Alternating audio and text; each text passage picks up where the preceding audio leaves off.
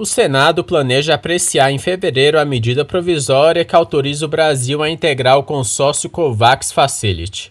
A Câmara dos Deputados aprovou a MP na última sexta-feira. Com a adesão, o país vai ter acesso facilitado a nove vacinas contra a Covid-19 que estão em desenvolvimento, além de outros imunizantes que estão sob análise. O texto fixa uma série de regras, compromissos e liberações de verba para que o Brasil efetive a sua participação no consórcio.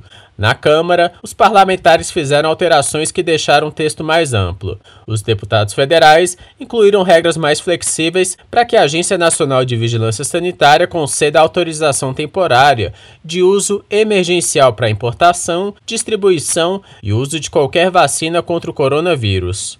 Para que não perca a validade, a MP deve ser apreciada no Senado até 3 de março de 2021. Reportagem Paulo Oliveira.